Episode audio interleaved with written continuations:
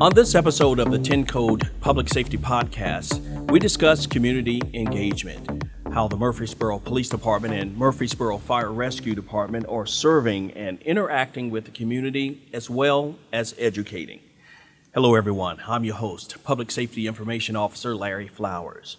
Today's guests include Murfreesboro Fire Rescue Department Assistant Chief and Fire Marshal Carl Pease, and Murfreesboro Police Department Community Engagement Coordinator Amy Ditton, that Sergeant Amy Ditton. Well, community engagement, as we know, is a vital part of both the fire and police department. It gives the men and women of both departments an opportunity to interact with the community, but educate at the same time. If both of you will, uh, could you please list a, I guess, a, a variety of community engagement programs that each one of your departments offer? Larry, we've we've worked over the years to develop programs to reach out to our community, um, and we've finally gotten to a point where I think we have something for everyone, um, from birth to our senior citizens. Um, we do um, child passenger safety um, education with parents and caregivers. Of course, that's from birth to age nine and then beyond. Um, then we have our SROs do a summer camp for ages 8 to 12, the Murfreesboro Police Department Junior Officer Summer Camp. Um, and then we have our um, Teen Citizens Academy for teenagers ages 13 to 17. And then our Adult Citizens Police Academy for anybody 18 and up. Um, and then before COVID, and hopefully starting again in January, we'll go back to having our Citizens Police Academy Senior Edition um, that's usually hosted at the St. Clair Senior Center, where we do Citizens Academy classes, but more focused on the needs and issues faced by our senior citizens. Same question, Assistant uh, Chief. We, we've been doing it for several years. Uh, we started out by mainly focusing on like younger children and our senior citizens. Uh, here in the last, oh, let's say five to 10 years, we've expanded out to where now we have a teen fire academy. I think this past year was the first year we actually did that, and it was a huge success. Uh, we've been doing a citizens fire academy as, as well as like the police department does uh, from 18 and up, and we've had that program going on for probably 10, 12, 14 years now. Uh, but we're also about five years ago we went into the city schools mm-hmm. to where now we do the STEAM program in every city school. Uh, we'd like to expand that out to, uh, to offer to the county schools as well, and maybe, maybe even going further out to other counties. But uh, right now, we're just doing the city schools. And I know uh, Sergeant Ditton mention child passenger safety program. Both departments offer that. Uh, just a few stats. I think 608 children, uh, 12 and under, uh, were killed in car crashes in the U.S. Uh, while riding in passenger vehicles every 25 seconds. Is how often a child 14 and younger is involved in a crash while riding in a passenger vehicle. 71% of uh, car seats uh, re- reduce a, uh, an infant's risk of a fatal injury. So those stats are from the FBI crime stats and the NHTS fatality analysis uh, reporting system. I again see that both departments offer a child safety uh, passenger seat program. So if you wouldn't mind, Assistant Chief Pease, just talk about uh, your program there at the Murfreesboro Fire Rescue Department. We've had the program in place now for about 12 years. Uh, we have got approximately uh, 50 to 55 technicians in our department. Um, we took on the, on the program to where our, all of our stations are centrally located in, in the community. And so every one of our stations now is a checkpoint station. So if somebody needs their car seat checked, they can go to any station, any Murfreesboro Fire Rescue Station in the city, and we'll have a technician there. Um, it was one of the best programs that we had, we could have adopted. Um, I didn't realize how many car seats are installed wrong, and I include myself in that. I'm a father. Of course, my son's 23 years old now, but when I did his car seat when he was younger, I never did it right.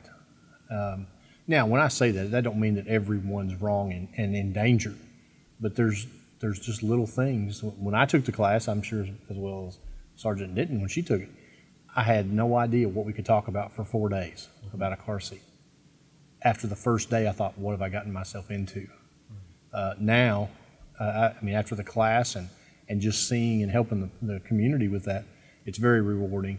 And I didn't, like I said, I didn't realize how many car seats were installed incorrectly.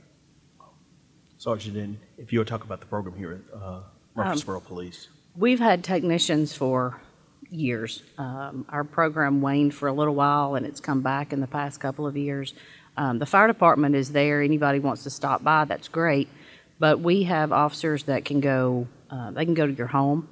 Uh, they can go to your place of business if you want an officer to come by and meet with you on your lunch break. Um, we reach out to daycares, pediatricians' offices, um, obstetricians' offices. This past weekend, we had a very successful event in partnership with Murfreesboro Medical Clinic. Um, they did a lot of promotion on that, and in three hours, five technicians checked 36 seats. Um, so it was uh, very busy, but um, a lot of our people then, I won't say a lot, there were young families, there were grandmothers that came in. Um, one grandmother pulled up and said, I just have a mystery in my back seat and I need you to help me solve it. Um, and it wasn't a mystery, it was just the fact of one little thing on the seat that she wasn't familiar with. Um, and that's a lot of the challenge for parents and caregivers is knowing all the little nuances of the child seat and the situation with their vehicle seat um, because sometimes those don't match up very well. So some of the education that a technician has is how to overcome those challenges, and we share that with the parents. As a matter of fact, that event with uh, um, MMC, there was someone that posted uh, uh, a comment on Facebook. It's like, have we gotten to a point where we have to teach parents and guardians uh, how to install a seat? Can't they just read the directions?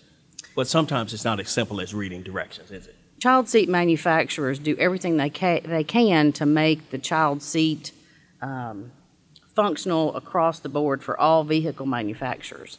But each vehicle manufacturer's seats are a little different.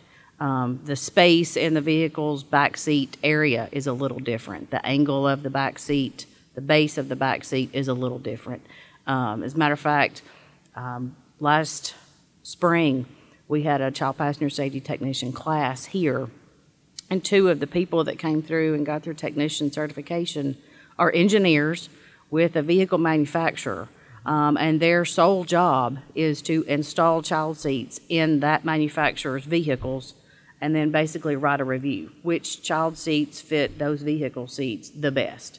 Um, and they were engineers and they were amazed that there were just little things um, that it might mention in the directions, but translating that direction booklet to real life, it's not always easy to do. Yeah, and Assistant Chief Pease, I saw you nodding as well. It's not as simple as reading those directions. It's not, and, and you know, people when people read anything, they can interpret it different ways. Um, so it's not just cut and dry. This, the directions say do this. Uh, so, you know, but there again, whether it's Murfreesboro Police, Murfreesboro Fire, if you've got any questions or concerns, stop by this PD, stop by one of my stations. We don't charge anything; they don't charge anything. You know, and it's just comforting to know that we get it in, we get it right, and now they understand it. And I guess to sort of toot our own horn here, uh, uh, Sergeant Ditton understand that you recently received a, uh, an award from the uh, Tennessee Highway Safety Office. If you wouldn't mind, just expound on that. Um, our team actually won it. They put my name on the award, but I think it was just because I was there to pick it up. um, but we went from having, I think, three technicians in the department um, two years ago to having 20 technicians. Um, and we're a, a fitting station now with the Tennessee Highway Safety Office. Um, the number of seats that we've done, the number of technicians that we've added, and the number of seats funded by THSO that we've been able to get out into the community, um, they thought we were doing the best work in the past year. Um, the only thing that did was gave the chief a reason to to give me a challenge to do it again next year bigger. So um, that's that's our goal. Outdo what we did last year. Um, and I mentioned our technicians. Most of our technicians are school resource officers. Um, so they are focusing on the booster seat population, which tends to be the ones that transition out of seats a little early, and it puts them at great risk because they're not ready for just a seatbelt yet. Um, so at least twice a week, I get a call from an SRO, hey, I need a booster seat. Um, so we're to the point now of, we're in the process of getting booster seats for them to keep in their offices at the schools. So when they encounter a child that needs a booster seat, they just have somebody at the school go to their office and get a booster and they can fix it right there. And of course, uh, engaging with our schools, that's very important for both uh, departments. Uh, Assistant Chief Pease, you had mentioned earlier about the STEAM program. What is the STEAM program and, uh, you know, how do you guys get students involved? Well, the STEAM program, the, the city schools, I, I believe out of the 13, I believe there's eight or nine of them that are considered STEAM schools. And that's where they focus on, STEAM stands for science, technology, engineering, arts, mathematics. And they focus their curriculum around those. Uh, about six, seven years ago, we were always in the schools. We were always doing like K through K through two. Um, but one of the principals approached our chief at the time and was talking about the STEAM program, and it was brought to us to say, hey, why don't we go in these schools and teach science, technology, education, math, mathematics, and all that as it relates to the fire service. So we got with the director of city schools at the time and, and her staff, and it took about a year of planning to when we finally got it implemented. And now we do it in every school. So we go to every school. We're there for an hour usually, and we do the second grade. Uh, now, we, we would love to do every grade, but staffing won't allow us to do every grade. So we, we focused on second grade, and, and the reason we focused on second grade is because there's also the TCAP testing, I believe, starts in third grade. So we didn't want to interfere with any TCAP stuff. I, think it's still called TCAP. But uh, so we focused on second grade. Uh, but like I said, it's amazing what these kids can absorb. We teach them fire behavior classes, the same class we teach to our firefighters, and they're understanding it, you know. But then, you know, there's other things that we, we talk about, but we talk about the science, the technology, the engineering as it relates to the fire service. And uh, Sergeant Ditton understand that MPD used to offer uh, the DARE program, but they've sort of transitioned to the Travis Manion Foundation Character Does Matter program. Could you talk about that? Yeah. Um, for years, 20 plus years, we taught the DARE program. Um, and most people are familiar with it, the drug, drug abuse resistance education. Um, and the last um, update of DARE dealt with decision making. That was kind of its focus. Um, and then it hasn't been updated in a long time. And our SROs um, started checking around to see if there was something that would work better, that would get more to the core of problems across the board, not just drug problems, but just problems across the board. Um, and they came up on the Travis Manion Foundation Character Does Matter curriculum. Um, it's not as um, structured as DARE. They can they can teach the lessons in whatever order works best for that school. Uh, and I think there's 14 character traits that they have lessons on. They get with this guy, the guidance counselors or the teachers and um, work in tandem on these character traits to go along with lessons already being taught in the schools. Um, I know, I think it was last year, one of the SROs was talking about um, this, the students were studying Jackie Robinson and all of his challenges and what he went through. And the SRO thought that'd be a good time to do the perseverance lesson. So they used Jackie Robinson as the example for perseverance, and the kids totally bought into it, totally embraced it, and, and they really got it. Um, so Travis Manion, it also it doesn't cost us anything. They cover the cost of everything, whereas Dare we had to buy workbooks and we bought all the giveaway things. Travis Manion Foundation doesn't require us to buy anything. They fully support us in it. Um, they train the officers with, at no cost. And they've actually started the past couple years doing the Travis Manion Foundation run um, on September 11th.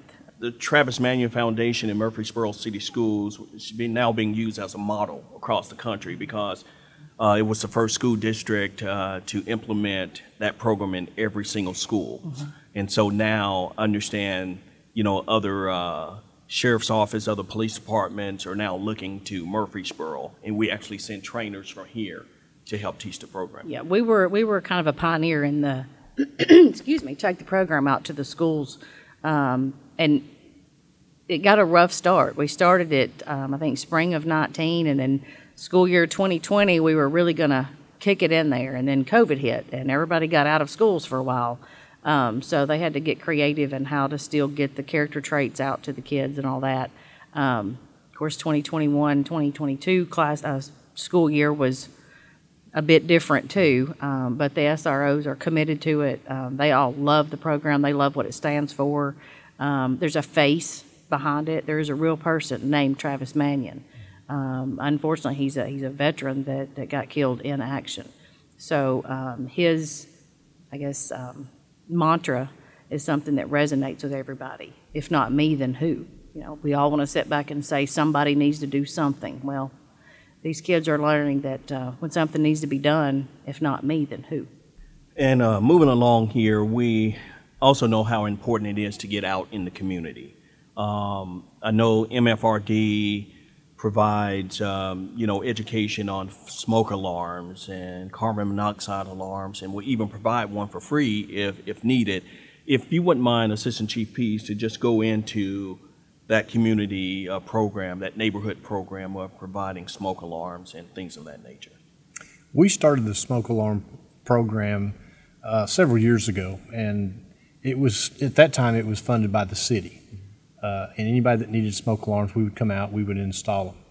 Well, here recently, in the last few years, we've teamed up with the state fire marshal's office, and now we're doing what's called Get Alarmed, in conjunction with the state fire marshal's office in Nashville.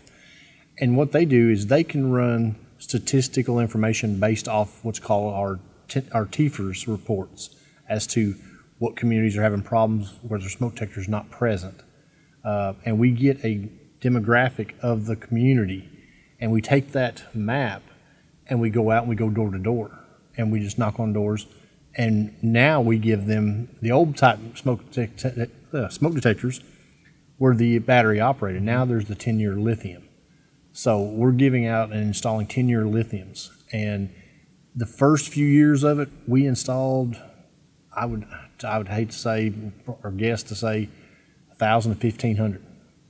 Um, but now the numbers are slowing down because we're getting the word out. We talk to all the, the children at school and we say, hey, you know, go home, have your mom or dad show you your smoke detector. If you don't have one, write a note to the teacher bring it to school. The teacher can call us. We'll send a truck out and we'll install it for free. Um, so that program, uh, like I said, has been going for about five years now. Very successful program, but still to this day, we get calls. Hey, I don't have my smoke detectors. Don't work. We'll even come out and replace your batteries if you can't reach them, uh, or if, if there's some physical limitation that you can't get on a ladder. Call us. You know, we'll come out. We'll send a truck out we'll have the guys just change, guys and gals change out the batteries. And um, for those who still have regular batteries, uh, during the time change, it's still a good idea to change those batteries. What uh, fall back, spring forward? Yep. Every time you change the clocks, change your batteries. Now, again, if you've if you've got the new 10-year lithiums, you don't have to do that. But if you've still got the 9 volt or the double A's, yeah, we recommend changing twice a year. What about new construction? Are those wired? Uh, New construction is it's what's called it's hardwired with battery backup. The hardwired works hardwire works off your electrical service. The battery backup is in case the power goes down. Uh, the nice thing about the new ones too is they're all what's called interconnected, which means if one goes off, they all go off. Uh, now, you can buy battery operated ones with in the new technology that will do that. But if your if your old smoke detectors are not hardwired. If one goes off, they all don't go off. Uh, that's just a newer version that's come out in the last three to five years. Um, but yeah, it's the new construction is hardwired, battery backup, interconnected. Great. And uh, the police department also gets involved in the community. Um, say, for instance, a neighborhood may have a problem, you know, car break-ins or something. Mm-hmm. Is uh, neighborhood watch still a thing? It is still a thing. Um, as a matter of fact, just a couple months ago, um, Chief decided there was enough need for one person to focus on just crime prevention, and Sergeant Turner came out of patrol um, and he is now our crime prevention coordinator. He does uh, neighborhood watch meetings. He'll do active shooter trainings and workplace safety trainings if you have a, a business or a group that, that wants that training. Um, he's gotten his uh, crime prevention through environmental design certification. So if you have a business that you want a security survey done, you want to see if there's ways you can make it a harder target for a burglar or make it safer overall, he can come out and meet with you, walk through the through the building, around the building, um, and help you with that kind of thing. Um, he's trying to decide the best approach to apartment safety um, to kind of revamp that program a little bit. So we've got somebody dedicated just to crime prevention now. So, or, or what about the uh, neighborhood watch signs? Uh, how can a person or neighborhood or a neighborhood association? Um, if you one? want one of those, um, contact Sergeant Turner. Um, his email is 0240 at murfreesborotn.gov um, and ask him to help you with a neighborhood watch meeting. Once you have a meeting with your neighbors, um, then he will reach out to the city's street sign department and get those signs installed. Um, we just ask that you have a meeting first so everybody's on the same page before we go putting signs up. right, understand. And uh, Assistant Chief uh, Pease, um, MFRD take part in community events throughout the year. You know, events like Touch a Truck. Uh, you go to daycares. You'll take your truck out. Sometimes on a hot day, spray water. Uh, just talk about some of those community events like Touch a, touch, a Truck. I guess I can get that out. Uh, and the other things that you guys do for the community. Well, we, we try to do all we can with the community. Um, you know, most of the time, you know, when, and, and this kind of goes back to the police department as well. Most of the time, when people see us or call for us, they're having a bad day. Uh, or, or things are going wrong in their life and they, they can't get it straightened out, so they call both police and fire to come help fix their worlds. So when we can get out in the normal day and, and do the public events, go to the daycares, go to the schools, go to the senior citizen centers and talk to them, do the touch a truck. You know, it's just normal people showing you a fire truck. It's not, you know, it's not Assistant Chief Pease or it's not Sergeant Denton. It's it's Carl. You know, it's it's the guys and gals on the trucks. They're they're normal, and that's what we kind of want want to stress to the public. We're just like everybody else.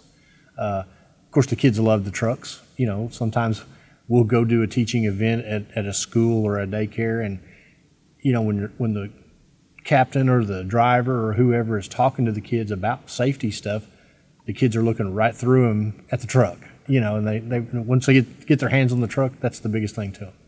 And so that's why we do that. I mean, it's because we want to show them we're normal people too.